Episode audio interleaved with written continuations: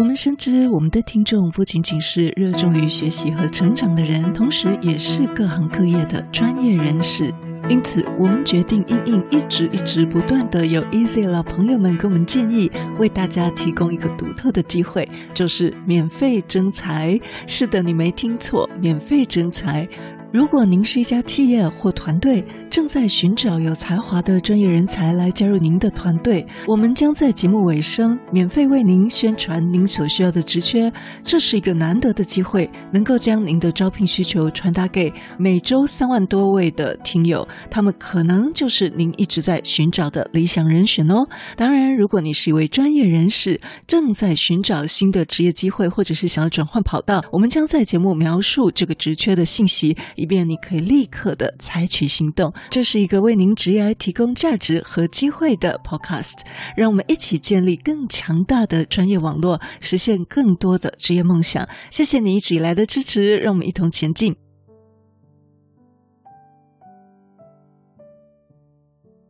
大家好，欢迎收听《不是你想的领导力》，Easy Manager。没时间读商业管理的书吗？不是你想的领导力，是能让你用听的读书会。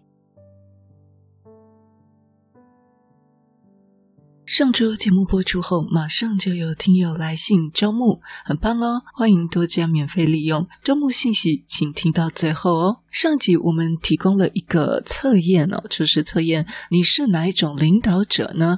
不知道你是否已经做了测验？那如果还没有的话，欢迎您再回去第一百三十集，看到一百三十集的资讯栏里面有一个“您擅长哪种领导风格”这个测验的网址。那这是根据当初的哈佛大学研究跟戈尔曼所提出的六种领导风格的领导模型。里面提到了有远见型、教练型、合作型、民主型、领跑型以及指令型六种不同领导风格对于团队共鸣的影响。那要测试自己是比较 default 比较擅长哪一种领导风格，以及我们可能需要进一步发展哪一种领导风格。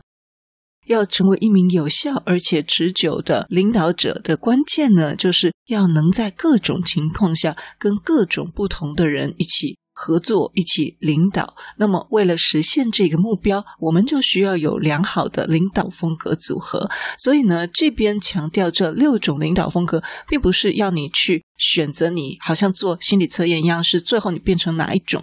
而是我们必须能够在这六种不同的领导风格之间，根据我们所处的环境跟当下的需求、阶段性的需求，能够来变化、自由的切换你的领导风格，这才是最高招的哦。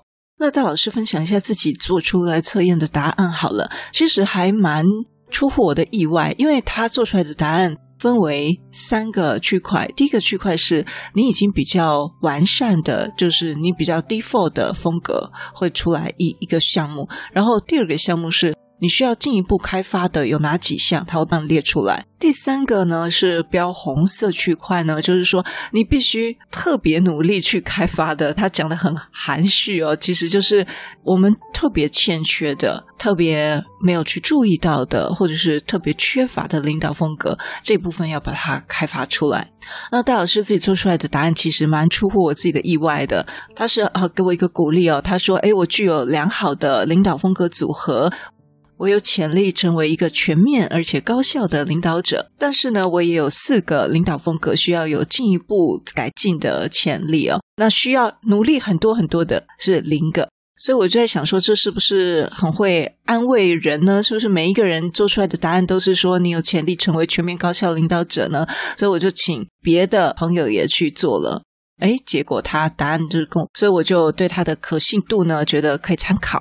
当然呢，我们做出来测验也不是说他就把你定型是这样。记得我们之前面几集都讲到了心态，对不对？是定型心态还是成长心态？不能让任何的测验把我们所框架住了，因为我们都可以透过学习、透过成长去得到改变。因此呢，今天要跟大家分享就是戈尔曼的六种领导风格里面的一些细节的部分。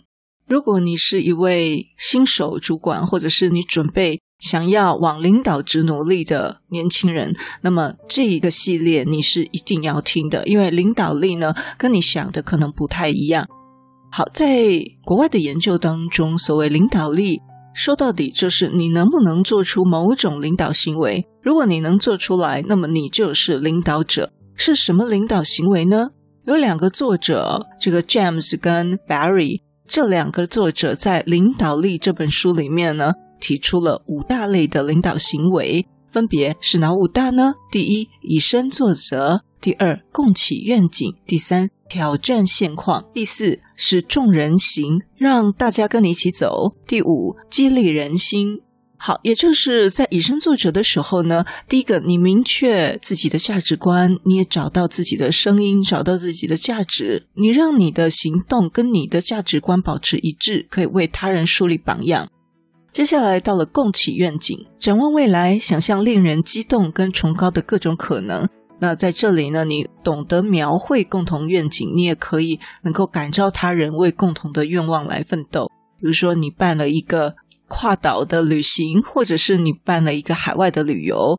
等等的，这其实都可以归纳在这一部分。第五，挑战现状，我们通过捕捉创意跟从外部获取一些创新的方法，来找到我们改进的机会。那我们也尝试跟冒险，不断的获取小小的成功，从实践中来学习。接下来就到了使众人跟着你走。怎么样透过建立信任跟增进关系来促进合作，同时你也通过增强自主意识和发展能力来增强别人的实力。第九，最后一点呢，就是激励人心。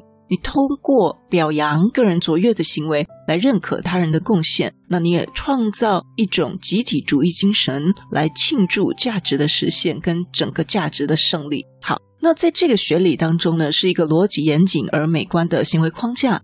但呢，为什么说理论上呢？因为现实生活中没有人能够完美的展示说这些行为。人们实际展示了什么样的行为，其实呢，就跟任务的特点以及跟当时的情境息息相关了。现实生活的领导者实际上都有哪些行为模式呢？这就说回到了另一个学者的研究了。这个学者呢，他从全球两万多名里面抽取了三千八百多位的高管作为样本，在通过数据分析之后，发现了六种领导风格。他从整个实证的角度来解读了领导行为。我想现在应该已经不会有人认为，就是说，呃，我就是老板，公司就是我的，所以我的行为就是领导行为，就是非常专制的概念呢。现在应该已经很少人有这样想法了。所以呢，我们来审视一下领导者这个概念。什么是领导者？领导者就是带领团队走向成功的人。怎么样去评断一个？领导人他做的好不好呢？我们当然可以列出一大堆 KPI，但最后这些都会结总结到短期成果跟长期成果的业务成果上面。可是呢，我们去想一点哦。成果并不是 leader 自己做出来的，而是靠他整个 team 做出来的。所以呢，一个 leader 的主要工作就是激发团队成员的力量。那么这个学者就分享了，他认为说，团队成员的绩效差异大概有百分之三十跟组织文化氛围，还有员工自己的敬业度有关，但有百分之七十的组织文化氛围跟员工的敬业度是跟 leadership 的 style 有关，就是跟领导者他的行为有关。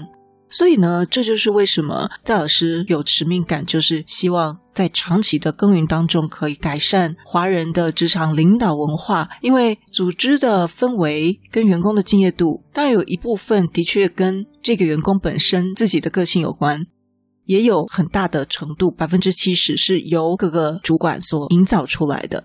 在戈尔曼文章里面呢，就有一个图表，它展现了六种领导风格跟组织文化氛围的六大要素的相关度。那么我就直接讲结论了。从数据上来看呢，指令型跟领跑型两种领导风格对组织文化的氛围是有负面影响的，另外其他四种都是正面影响。这里讲的影响呢，是长期的影响哈，不是短期的影响。如果我们要冲一个专案，或者是我们要短期完成一个活动，如果大家都不会的话，那可能真的需要一个口令一个动作。所以这边讲的是长期的影响。那么另外四种是哪四种呢？就是远见型、教练型、合作型跟民主型。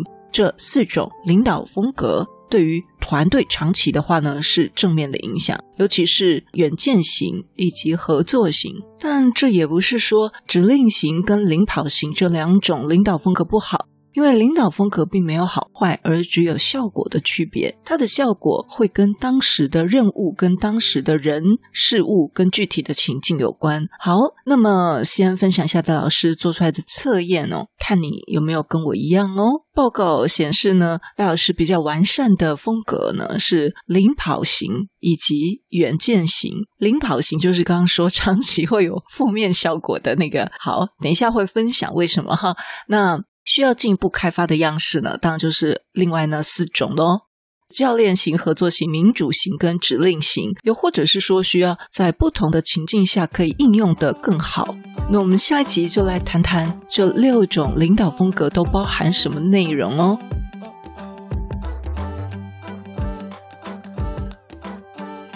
新北细致的资讯科技公司正招募专案经理。公司专注于 CMS 研发及金融科技 UI/UX 网站，结合系统设计以及使用者体验为中心的商业策略。工作包括专案规划、品质管控、内外沟通。这份工作提到了你需要精通中文，也提供了每周有一天可以在家办公，是不是很棒？如果你想到有亲友或您自己可能对这个机会感到兴趣，请把节目转给他们，我们将提供您一零四直缺网址。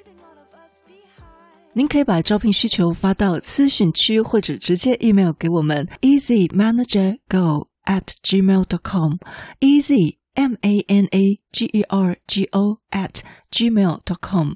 如果您想要提供给我们听友优惠，也可以小额赞助叶配，一样欢迎写信到资讯区或直接 email 给我们，详见资讯栏的最下方。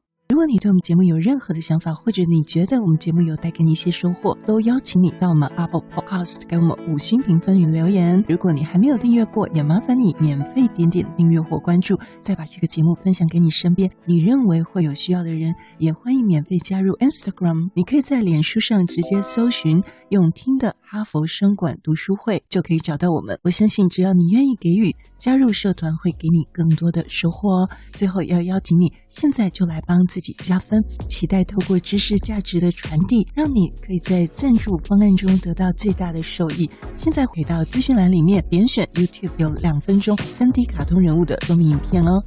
我知道你是非常非常忙碌的，但是你却选择收听我们这一集的节目，非常的感谢，而且你也是最棒、最优秀的。